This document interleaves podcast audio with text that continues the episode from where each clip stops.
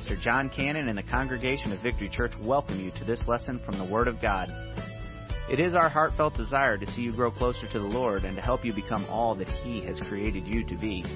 Our prayer is that through this ministry you would come to know Him in a greater way and that these teachings from the Scriptures will equip and motivate you to fulfill His plan in your life.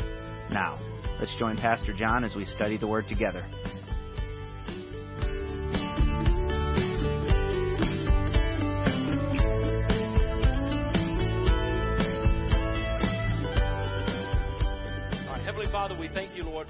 Our time together today, and we ask your blessings on our service, and we pray you meet with us and speak to our hearts. And Lord, we do have two families that are experiencing devastating loss.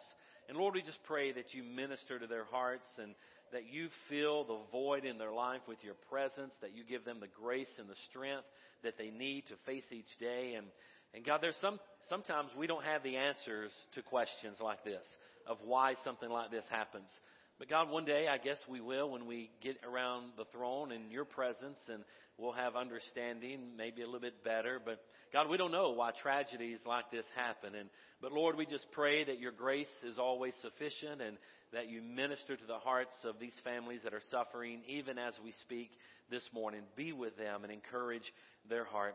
Lord, I pray that you open our hearts and our minds and help us to receive the word. And uh, the Word of God is spiritually discerned, so our prayer is the same prayer that Martin Luther prayed many, many years ago when he prayed that the Spirit of God would take the Word of God and make us all more like the Son of God. And God, that's our prayer today.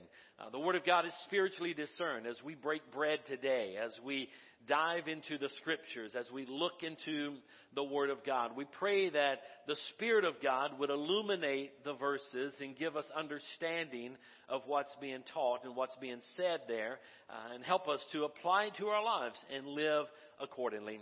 We ask your blessings on our time together. In Jesus' name we pray. And all God's people said, say amen with me, okay?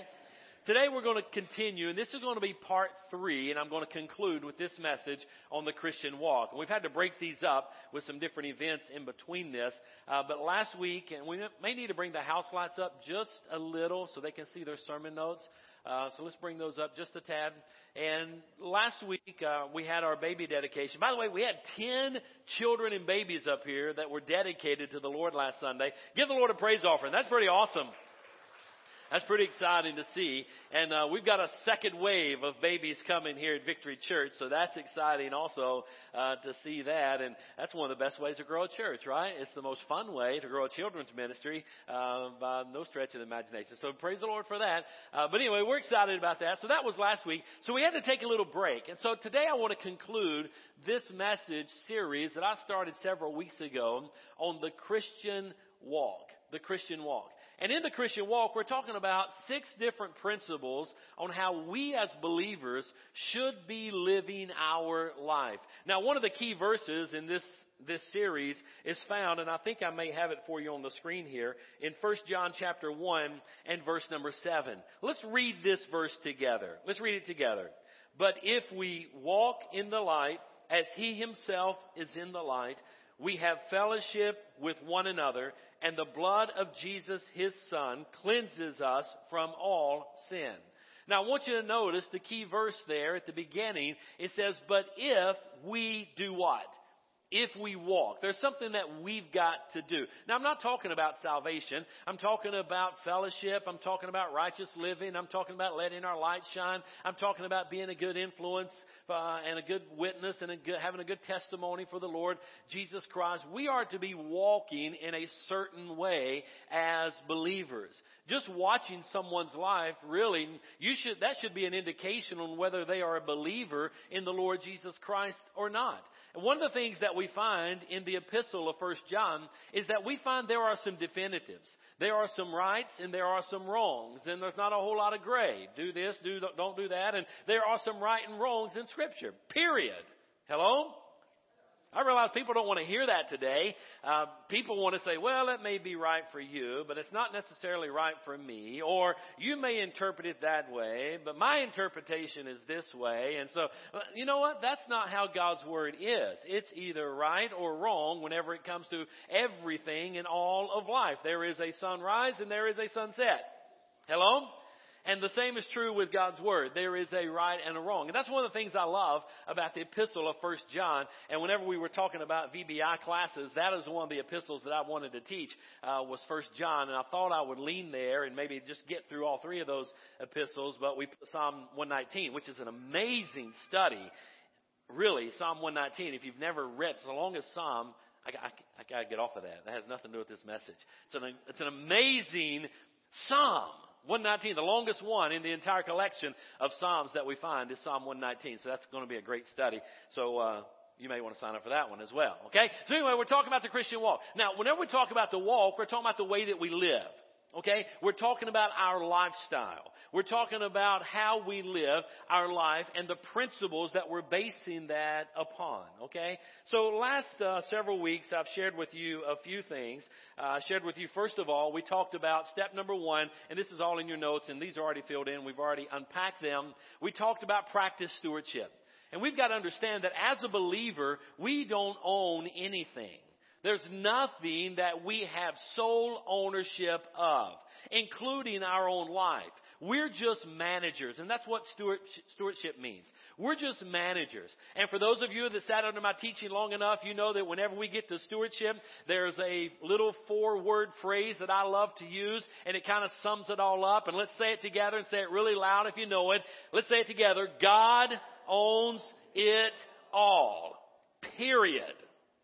Right? Tap your neighbor on the shoulder right now and remind them that God owns it all. Go ahead and do that. Right?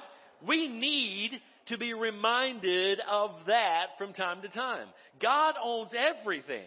I mean, He owns it all. Everything that He has placed in your possession, He's placed it there for you to be a good manager of, right? And ultimately to use for the kingdom purposes and ultimately for His glory. So we talked about that and I don't have time to go back and unpack that today. Uh, God owns it all. Step number two, master yourself. In other words, self-discipline, self-control. Guys, do you realize that that is one of the fruits of the Spirit is self-control? Do you realize that? Whenever we look at the fruit of the Spirit, we find there's joy, love, peace, and, and what have you. But one of them, the last one that's mentioned there in Galatians, is self-control. You know what God wants you to do probably more than anything else? He wants you to put some self-control and self-discipline in your own life. Now, He doesn't want you to control your neighbor. Hello? Wives, he doesn't want you to control your husband. And husbands, he doesn't want you to control the wife. Say amen or oh me, but let me know you're listening. Right? He wants us to put some self, that is one of the fruits of the Spirit. And the only way that we can have self-control or self discipline is that we've got to make a choice that we're going to die out to the flesh. We're going to walk in the newness of life. We're going to produce the fruit of the Holy Spirit that is empowering us and giving us wisdom and giving us insight so we can live our life. And then we're going to produce some self-control in our life. Okay? So we talked about that, master yourself. Step number three in these principles that we are to be living out in our life is simply to love your neighbor as yourself. Now that's right beside the great commandment, right? Uh, individual came up to the Lord one time and said, Hey, what's the greatest command of all? Great question. Fantastic question. What is the greatest commandment in all of the law or the scripture? You know what he said immediately? Jesus quoted the Shema, which is Deuteronomy chapter 6. He quoted that immediately, which by the way was probably the very first passage of scripture that any Jewish or Hebrew boy would have memorized would have been the Shema, where he says, love the Lord your God with all your heart, mind, soul, and strength. We're to love God. And that's exactly what Jesus said whenever the individual came and said, Master, what is the greatest commandment? Love God. Love the Lord your God. My question to you would be, do you love Him? It should show in how we live our life. It should show, it, there should be evidence coming from our heart and from our life and our actions that we love God. But then he said the second is likened to the first. You know the verse, right? What's the second? It's likened to the first. Love your neighbor as yourself.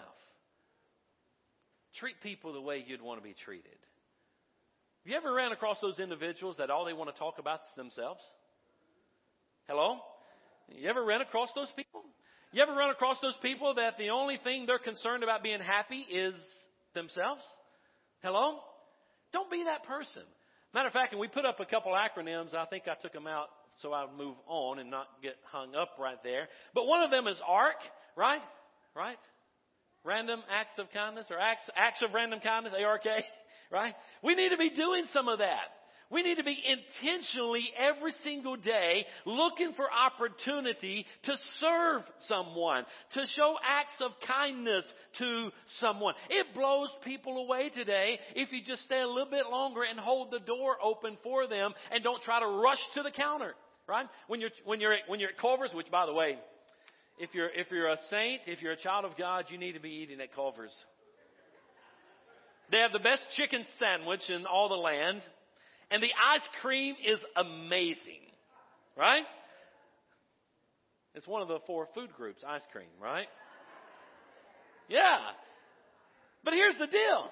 I find people just, they see people going to the door and you'll see people racing to get in or running up to the counter to get in front of someone. Why don't you just show a little act of kindness and just kind of hold the door for them? Let them go first. You know, look for, look for opportunities to be kind. What about another acronym, JOY? You know how you have joy in your life? It's Jesus, others, and yourself.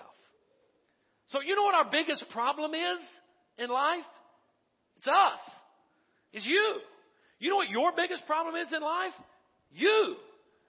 Me. You know what my biggest problem is? Me. You know what we need to do? We need to get out of the way. And the best thing that will determine in all of life is listen, now hold on to your hats right here, but life is not about you.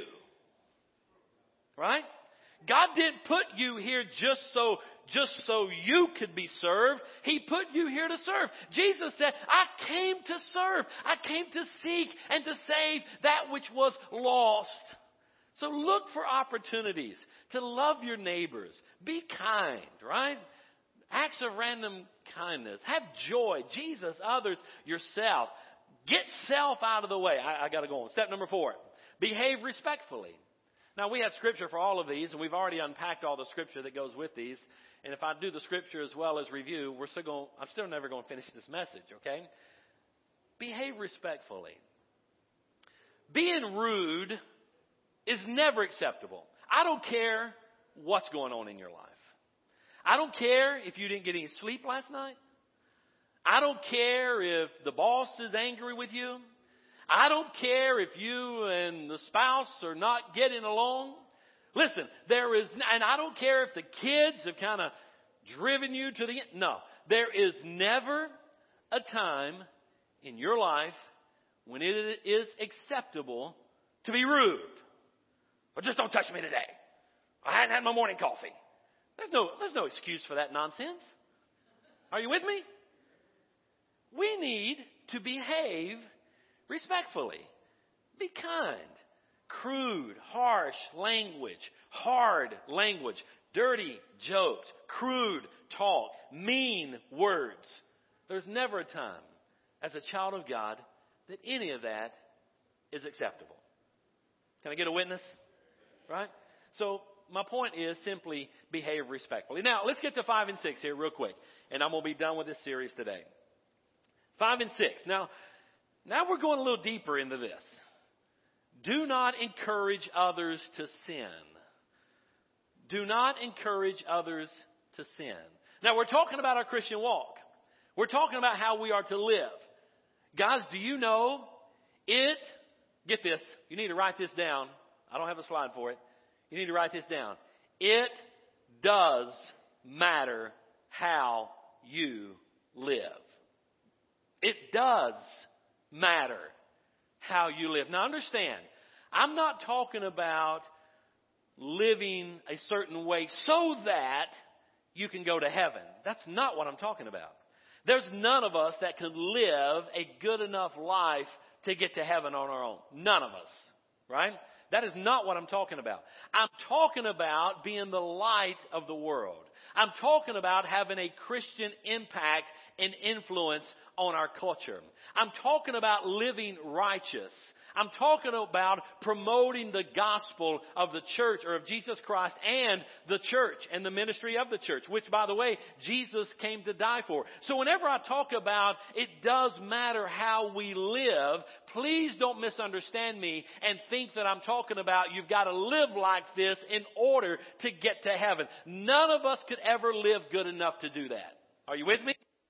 The only way any of us will get to heaven is by having a personal relationship with the Lord Jesus Christ. And then when God the Father looks over the portals of heaven, He sees the entire human race. He only sees the entire human race clothed in two individuals. He sees you clothed in Adam which is in your flesh, which is in your sinful nature, or he sees you clothed in the righteousness of Jesus Christ. All of the righteousness of Jesus has been imputed upon us as a believer when we accept Jesus Christ as our Savior, and that's the only merit that we have to be able to stand before a holy God and enter into His presence. Amen? And if I had hair right now, I'd be standing up on the back of my head because I got goosebumps running all up and down my spine right now. Right? You want me to tell you why? Because I am clothed not in the righteousness of Jon Cannon. I am clothed in the righteousness of Jesus Christ. All of His righteousness has been imputed upon me as a believer. That's why Jesus said that now I can come boldly to the throne of grace. I can come straight into the presence of God, not in myself, but in the righteousness of Christ. Are you with me, church? That's enough to make an Episcopalian shout just a little bit. Hello? To know that we are clothed in His righteousness. So therefore, that's talking about heaven, right? How we get there. Salvation. I'm talking about how we live our life. So that we can help promote the gospel. So that we can help be the light of the world, which we're called to be. So that we can influence lives for the gospel of Jesus Christ and for the church. Let me give you a few verses of scripture here. Now we're bringing all of this context out of 1 John, the epistle of 1 John.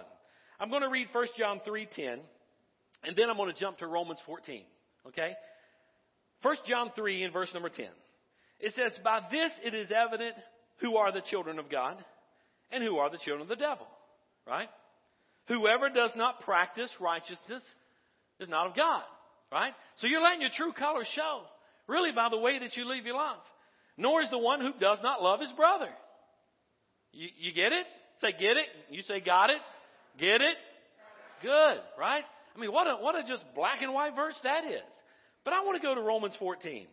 And I want to talk more about this do not encourage. How could we, by living our life, encourage someone else to sin? Well, that's what I want to try to briefly unpack. And by the way, this will be brief because I don't have much time to, to get too deep in this. But Romans 14, we're going to look at verse 20 and verse 21, and then I want to go and kind of look at the whole chapter. It says, do not for the sake of food destroy the work of God. Now, there's an argument going on here whether the believers could eat a certain food or not, right? And, and the same argument is found in the letter to the church at Corinth that the apostle Paul gave when he wrote the, the letter of the epistle of Corinthians. But in Romans 14, he's, he's addressing once again pretty much the same topic.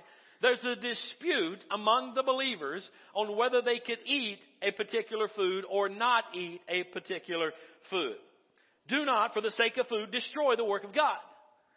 Everything is indeed clean, but it is wrong for anyone to make another stumble by what he eats. Now stay right there on that verse. Look what I have in bold and highlighted. Let's read that part together. It is wrong. Let's all read it together. Here we go. Let's start again. It is wrong for anyone to make another stumble. That's what I'm talking about right there. It does matter how we live our life. Our Christian walk does matter. You want me to tell you why it matters? Because someone is watching you. Someone is watching you. There may be someone in the church. There may be someone else in the church that is watching you. Maybe they're a younger believer, not necessarily in age, but in their relationship with Jesus Christ. Maybe they're a new believer and they're kind of looking to you. They're not, and, and, and they're looking at you and, and they're paying attention to what you do and they see you do something that may cause them to stumble or to fall. So that leads back to step number five. Do not encourage others to sin. You see, God's work is to build others up. That's our job as a believer, is to encourage one another, to love one another, to build one another up. And the only way we can really do that effectively is when we realize that our life is screwed up completely apart from the Lord Jesus Christ. There's nothing of value that I could bring to you whatsoever in and of my flesh, in and through Jon Cannon, but in the power of Christ and clothed in the righteousness of Christ, I now can help encourage and build you up as we build each other up as we walk this Christian walk. We gotta be careful that we do not cause others to stumble. Now, I want to look, I want you to turn in your Bibles to Romans 14. And here we're just going to, well, I use the Logos Bible software app. And so when I open that app up and I have, I'm at Romans 14, it's asking me, would you recommend the Logos Bible software app to a friend? And my answer is yes. So if you don't have the Logos Bible software app, download it. It's a great app, right? Great scripture. You can have it with you. Romans 14. Are you there? Now we're just going to read some scripture here. I'm going to read out of the NIV, and that's the translation I'm going to use for this text. But open your Bibles to Romans 14. And I don't, I, and I know you're probably frantically looking on the slides. I don't have all of this on there. So just leave that verse up. And then I want you to look at Romans 14. Are you there? Let me know when you're there. Say, say I'm there. We got two. We'll wait on the rest. Are you there? If you don't have a device, if you don't have the Bible on your device, you don't have a Bible, and you see somebody else that has one, scoot over, get next to them. Okay, Romans 14. Are you there? Well, we'll go ahead and start. Here we go. I'm going to read. I'm just going to read. I, I probably will read the entire chapter. Is that okay with you if I just read what God's Word says? Pertaining to not encouraging others to sin? Let's look at that. Leave that verse up, if you will, please. The, oh, unless you have it. You may have it, Brad. I don't know if, if you have it. Okay, here we go. Here we go. Verse number one. Except the one whose faith is weak. Now it's talking about those that are weak and those that are strong. It's not talking about in your flesh. It's not talking about your muscles here. It's talking about in your spiritual relationship with the Lord Jesus Christ. And he says, except the one whose faith is weak. In other words, there may be a new believer there. Or there may be someone that's been a believer for a long time, but now they've gotten really weak in their faith. Scripture says don't disown them. Don't kick them out on the curb.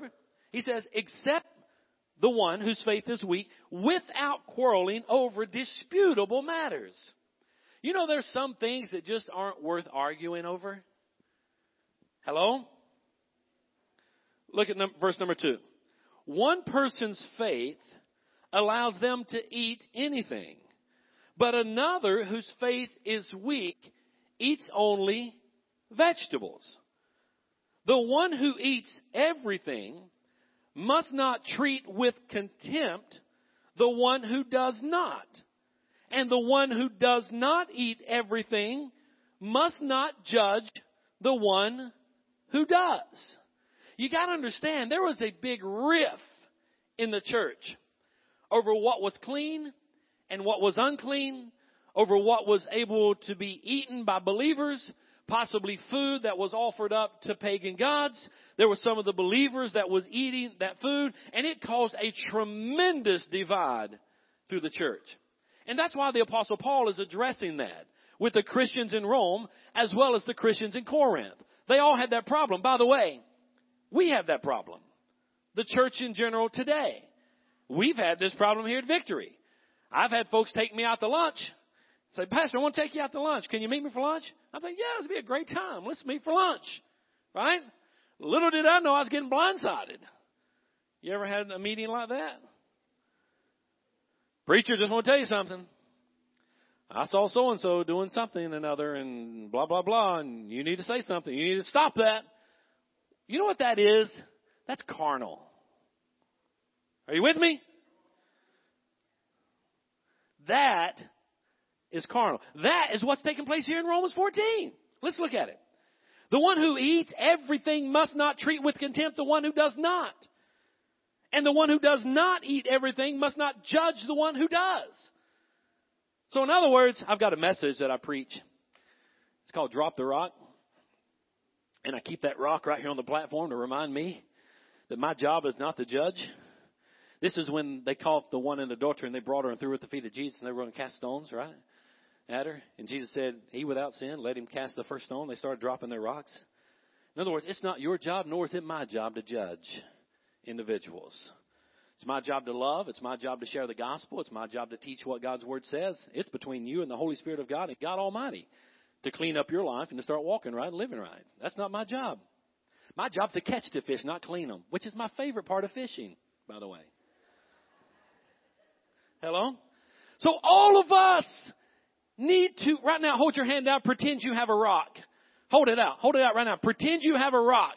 Right? Maybe you see somebody doing something and it says whether you eat the food or not, or whether you don't eat it and you do eat it, whatever, stop judging one another. You know we need to, we need to, it's called drop the rock. Right? So on the count of three, hold your hand out. We're going to drop the rock. Make sure nothing I can break is around here. Okay? One, two, three. That's what we need to do in our life. Okay? So that's what was going on here. Let's go a little further. The one who eats everything must not treat with contempt the one who does not. The one who does not eat everything must not judge the one who does, for God has accepted them. Who are you to judge someone else's servant?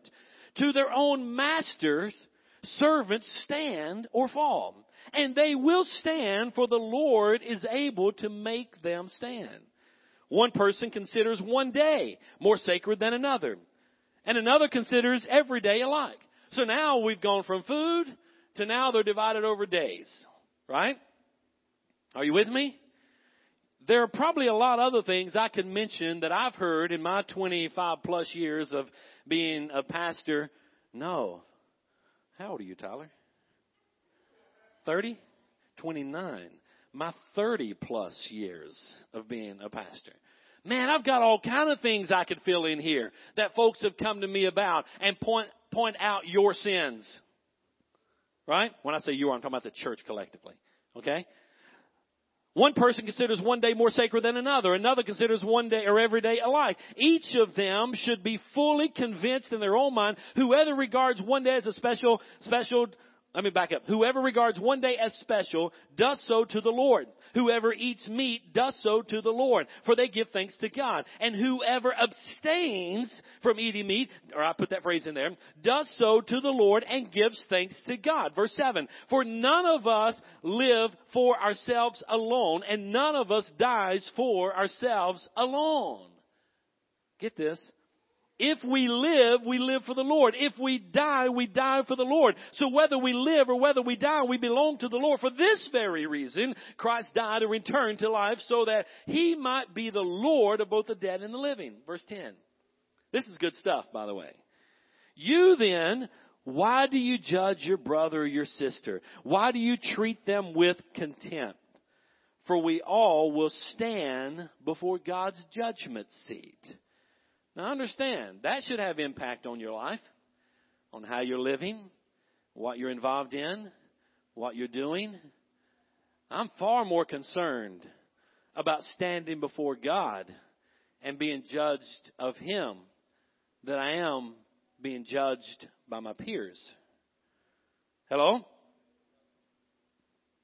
For we all stand before the judgment seat, as is written, as surely as I live, says the Lord, every knee will bow before me and every tongue will acknowledge God. So then, verse 12, each of us will give an account of our neighbor to God. Now those that the Bible open, you know I just, I just misquoted that. Right? Each of us says, so then each of us will give an account of ourselves to God. Listen, when you stand before God, it's going to be you and God. That's it. And we all will be without excuse. You may say, well, what, you, you, just, you just don't understand my husband. Or you, you just don't understand my wife. Or you, you just don't understand my children. Uh, God, you just don't understand my job. No. You just don't understand my pastor. no. We're all without excuse. We're going to stand before Him and give an account of ourselves. Therefore, let us stop passing judgment on one another. Instead, get this, make up your mind not to put any stumbling block or obstacle in the way of a brother or a sister. I am convinced, being fully persuaded in the Lord Jesus, that nothing is unclean in itself, but if anyone regards something as unclean, then for that person it is unclean. If your brother or sister is distressed because of what you eat, you are no longer acting in love. Do not by your eating destroy someone for whom Christ died. Let me try to boil that down like this. There's someone, let's use the context of food that's mentioned here in Scripture. There's someone that says, Oh, I can't eat that meat because it was offered up to idols. And then the believer, another believer says, Well, I don't see a problem with that. I'm, I'm just going to eat it and I'm going to thank God for it, for providing it. And the other says, well, I'm going to thank God for it, for providing it. And it goes on to say this, what I need to do now, if, if I'm impacting someone's life and I know that someone is offended by me eating that particular meat, within the context of Romans 14 right here, what he's saying is now, I'm going to stop eating it. Why? Because I love you. And if me eating that is going to cause you to stumble or fall, then I'm not going to do it. Now, let me boil it all down to this. There's a lot of things in my life and in your life that we probably have liberty to do that's not going to impact our salvation. But it is going to impact our witness and our testimony, and it may just cause someone else to stumble or fall. Therefore, as your pastor, there's a lot of things that I'm just not involved in. There's a lot of things that I just not partake, I will not partake of or do. Why? Because I love you so much and I want to see you grow in the faith and in the gospel and the knowledge of the Lord Jesus Christ that I don't want to do anything that I may have liberty to do but I'm not going to do it because I don't want you to stumble or I don't want to hinder you in your walk with the Lord. You know what that's called? That's called spiritual maturity. You know what that's called? That's called walking in the spirit and not in the flesh. You know what that's called? That's called the fruit of self-control. You see how all this ties together? Right? Now there may be one individual say, you know what? I don't care what they think. I'm, I'm going to go do it and I don't care what they think. Well, you have just caused someone else to sin or stumble or fall. Right? And you yourself may have sinned because you've got that spirit to where you don't love that individual like you should love them, which by the way is the second greatest command according to Jesus. Are we, are we connecting all the dots here now? Are you with me? Okay. Now, you're going to start throwing all kind of questions. What about doing this? What about doing that? What about doing that? I'm going to address that in just a moment. I said I was going to try to read all this. I don't know if I'm going to get through it. Uh, da, da. Let's go. Where, where'd I stop? Verse number 15, the end of it. Do not by your eating destroy someone for whom Christ died. Verse 16, therefore do not let what you know is good be spoken of as evil, for the kingdom of God is not a matter of eating and drinking, but of righteousness, peace, joy in the Holy Spirit, because anyone who serves Christ in this way is pleasing to God and receives human approval. Verse 19, here we go. I'm going to try to close it, get to verse 22 and be done. It says, let us therefore make every effort. Everybody say make every effort. In other words, you've got to put forth some energy. You've got to put forth some thought process right here. You've got to put forth some intentionality right here. You've got to get yourself out of the way and realize there's a bigger picture. There's a bigger impact. Life is not about me. Life is helping you and causing you not to stumble or encouraging you to sin in me telling you that you can do something and you yourself may have a conviction that it's sin. It, it goes both ways. Where'd I get to? Somebody help me out here. Verse 19. Let's just start over. Well, I'm going to have to keep starting over if you don't help me out here. So let me know when I stop so I can pick back up, okay? Let us therefore make every effort. There we go. Say, make every effort. Let us therefore make every effort to do what leads to peace and to what? Mutual edification. Mutual edification, encouraging one another, building one another up. Do not, verse 20 is big, do not destroy the work of God for the sake of food. All food is clean. But it's wrong for a person to eat anything that causes someone else to stumble. Now here within the context, we're talking about food. But you put anything else in there, right? And if it's going to cause someone to stumble, then it is wrong. Verse 21, it is better not to eat meat or drink wine or do anything else that will cause your brother or sister to fall. So whatever you believe about these things, keep between yourself and who? If I know it offends you, if I know you have a conviction about it as a believer, and I just tell you, I don't care what you believe, you're wrong, then I'm acting very immature right? I'm not producing the fruit of the Spirit. I'm not encouraging mutual edification. I'm not trying to build someone up. Or if I turn around and now there are some things in Scripture that's just flat out sin, and, and the Bible addresses those. I'm not talking about that kind of stuff, right? Are you with me?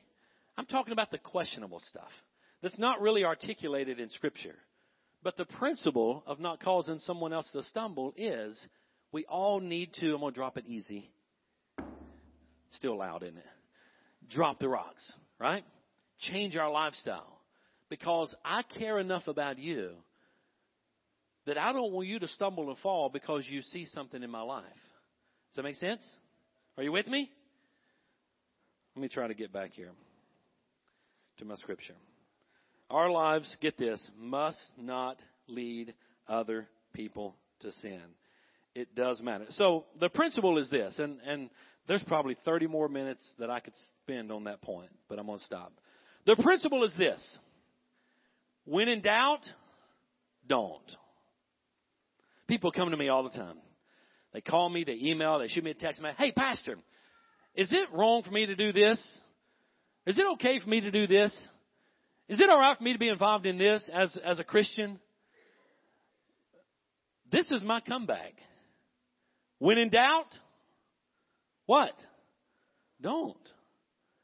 You see, if you have to ask if it's okay for you to do something, then most of the time, it's not okay for you to do something.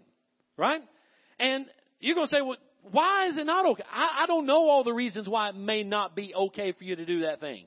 But what I do know that scripture is there, and it may just be that the Holy Spirit of God is fingering around in your heart and helping you trim some things out of your life or remove some things out of your life because now you're having a bigger impact for the cause of Christ and He doesn't want someone else to stumble for what you may or may not be doing or partaking of. Does that make sense? Are you with me guys? I hope I haven't lost you in this. So my point is simply this whenever it comes to things in our life, when in doubt, don't. 1 Corinthians chapter 8 and verse 9 is another verse of scripture you may want to jot down. Be careful, however, that the exercise of your rights does not become a stumbling block to the weak. That's a, that's a key verse. That's a principle living verse.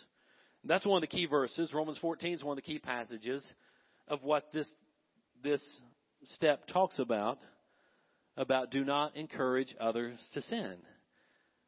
That really, Romans 14, the First Corinthian passage that deals with the same thing, is really how my wife and I have set some parameters and boundaries in our own personal life of things that we are going to do and are not going to do. Things that we will be a part of and will not be a part of.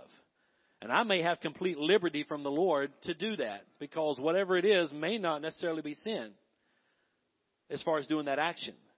But it may cause someone to stumble, which then for me would be sinful to do. And then it may cause them to fall into sin deeper. Does that make sense? Y'all with me? I really can't see your faces because of these lights, so I need some verbal response to know if you're listening or not, okay? Let's get to number six and, and I'll be done with this. Number six, do not violate your own conscience. And I'm not going to be able to unpack this one like I wanted to. And I'm sweating like crazy up here. So if my shirt gets wet, it's, I am so hot right now.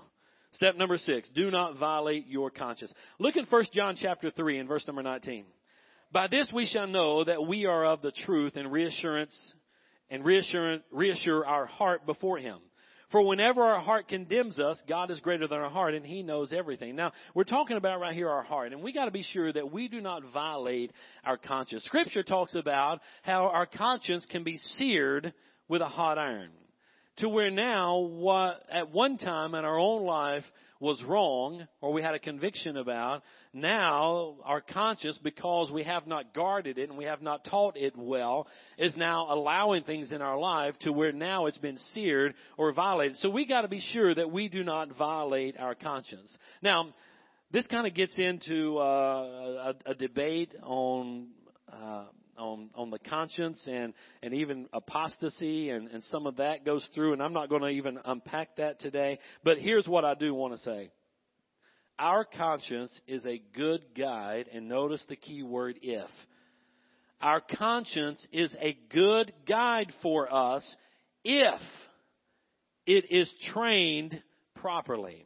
You must train your conscience to give you that gut feeling of what is right and wrong. Now, now initially, as a child of God, God's gonna, you're gonna have that, right? He's put that in us to, to, to know that we need more than just ourselves. But then as we grow in our faith, we need to be training ourselves. And the way that we train ourselves is by reading and studying the Word of God and applying it to our life so that we can train our conscience to when, if we need an answer, we're, we're straddling the fence, we need to know what to do. Then we can depend on our conscience. So don't violate your conscience. If your conscience that you are training in the Word of God and you're growing that, it's getting stronger and stronger in you, and you come to a place where now you're at a crossroad, you gotta make a decision, and your conscience says go right, and you say, oh, I'm going left today. Then you better go right. Because you have been working and training your conscience, which, you know, to me, I, I feel that's the Holy Spirit moving in our heart and in our life and giving us that leadership in that direction. But my point is don't violate it. Now, let me give you, for you it may be silly, for me it's not silly. Let me give you a little example of this. In my own personal life, have you ever, like, you're leaving the house and you're going out the garage or you're going out the front door and you, you feel like, oh, maybe, maybe I need to turn around and go pick up something or maybe I need to turn around and go do something or maybe I need to pick up those keys that are laying right there and put them over there where they belong right before I go out the door I know this is something little, but these are little things. I've got to the place in my life where I, I say, you know what? That's the Holy Spirit of God speaking to me. And so if He wants me to pick up those keys and hang them and put them in their right place before I go out this door, you may call that OCD, right?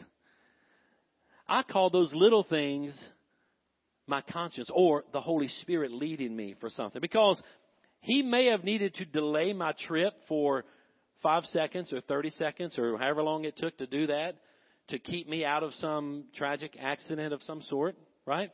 I mean, just something little. So I pay attention to that. Some, some folks call them lemurs, gut feelings, all these different things. When I feel that, I just say, okay, Lord, I believe you're telling me to do that, and I just want to slide over there and do that real quick, and then I'll be about my way. Okay? So don't violate your conscience in your Christian life. Let me wrap it up here with a few takeaways, and I'm going to be done, I promise. I've got four takeaways that I want you to get whenever we talk about our Christian life. Okay? Um, let me back up. I want to say one more thing about that, about our conscience or not violate our conscience here's what I want you to do, and I don't have a slide for this. I want you to write this down. I want you to set your heart on the truth of God. Set your heart on the truth of God by teaching it His ways. So be intentional about that. Okay? And then whenever you come to the point of making a decision, then don't violate your conscience. Okay, takeaway. Here's your takeaway number one. Number one in your Christian life, just love God first. Right? That's where it starts. We've got to love Him so much that it's going to impact our lives. So love God first. That's your genuine desire to please Him. Number two, love His creation. Well, who is His creation? Look to your right, look to your left. I promise you, no matter what you think, He created them. Right? That's part of God's creation. So we need to love each other. Love other people. Guys, do you realize that all of us are the object of God's love? Do you realize that every person that's ever been born, they are the object of God's love, and He loved them so much that He died for them? Therefore, we need to learn how to love His creation. So, love His creation. Takeaway number three is this one. Now, this is a desire for you to use all the wonderful things that God has given you to further His cause and accomplish His purpose. You gotta realize that you have purpose in this life. You have meaning in this life. You bring value to this life, but only when you're working to further His cause and accomplish His purpose in this life. I think that's a good takeaway from this. And then number four takeaway is live a life that backs up His Word. That just backs up the Word of God. So let's be intentional about that, okay? All right, I'm going to have prayer with you, and uh, if you have any questions about any of this, you have your connection card there. Um, you, for those that are digital, there's a digital connection card there for you to complete. For those that are writing things down, fill out your connection card if you have a question drop it in the box out there and I'll address it this week or email me or text or call or whatever platform you use. I think I'm on all of them. You can connect with me, okay? And I'll help you through this. But I think that's a good study on how to live and how to walk this Christian. It does matter. Let's say that together. It does matter. It does matter. Say it again. It does matter how we live our lives. So let's pay attention to that. All right. Before we dismiss today, we're not going to have a closing song, uh, but I want to ask uh, Miss Carrie to come up. I want to ask your family to come up also.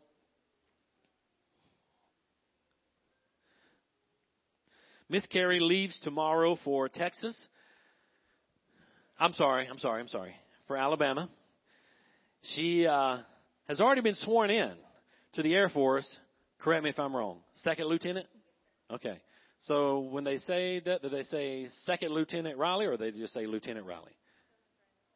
Gomez. Second Lieutenant. Second lieutenant. So do they say second lieutenant?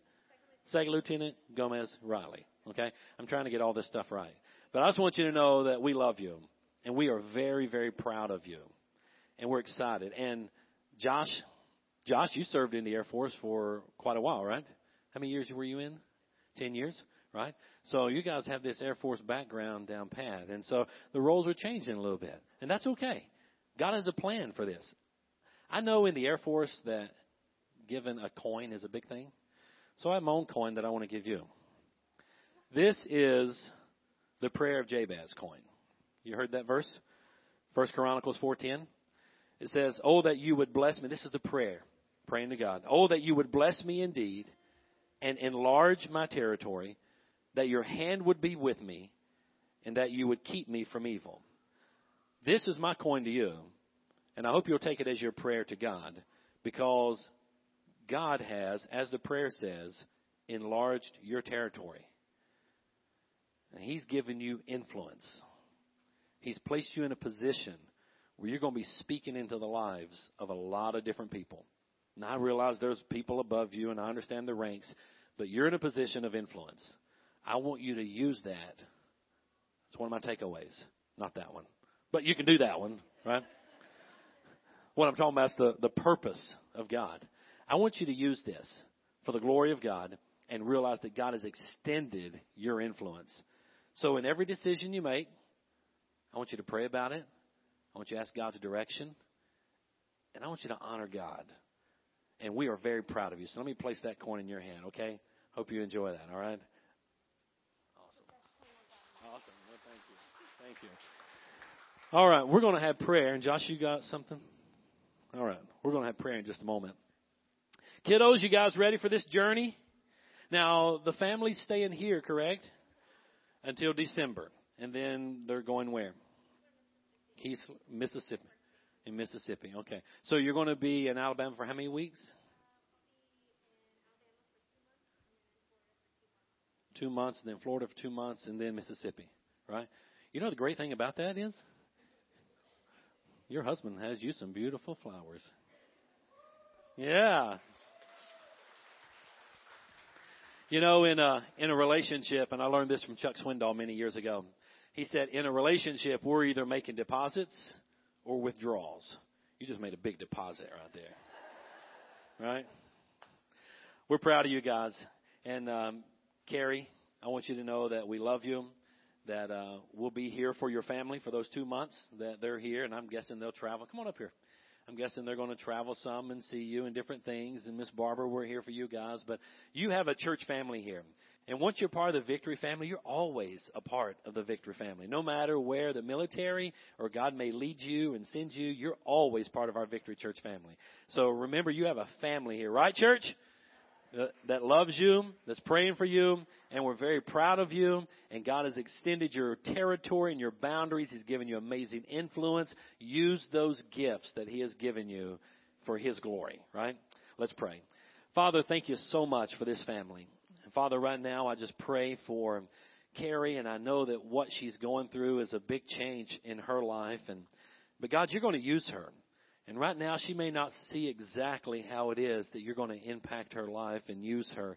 But through every decision, every day, every step of the journey, she's walking and following you.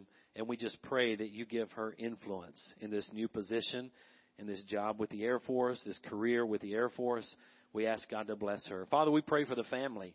We pray that you just protect them and watch over them. We pray that you meet all of their needs according to your riches and glory, every emotional, relational, spiritual, financial, physical need. God, we pray that you meet all of those needs. Bless this family that's trying their very best to live for you and serve you. Bless them now in this new journey. Be with Second Lieutenant Gomez Riley. Bless her in this career path and help her to use that influence to further your purpose and your kingdom work. In Jesus' name we pray. Amen.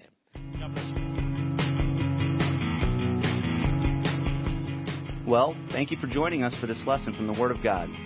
We know that the truth you have just heard will change your life if you believe it and intentionally apply it. If you need someone to pray with, or maybe you just want someone to talk to, please call us at 618 622 9360, or you can email us at victoryfwb at gmail.com.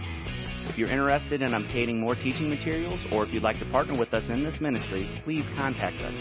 You can email call or send a request to 223 Scott Troy Road, O'Fallon, Illinois, 62269. And again, we thank you and are glad you could join us.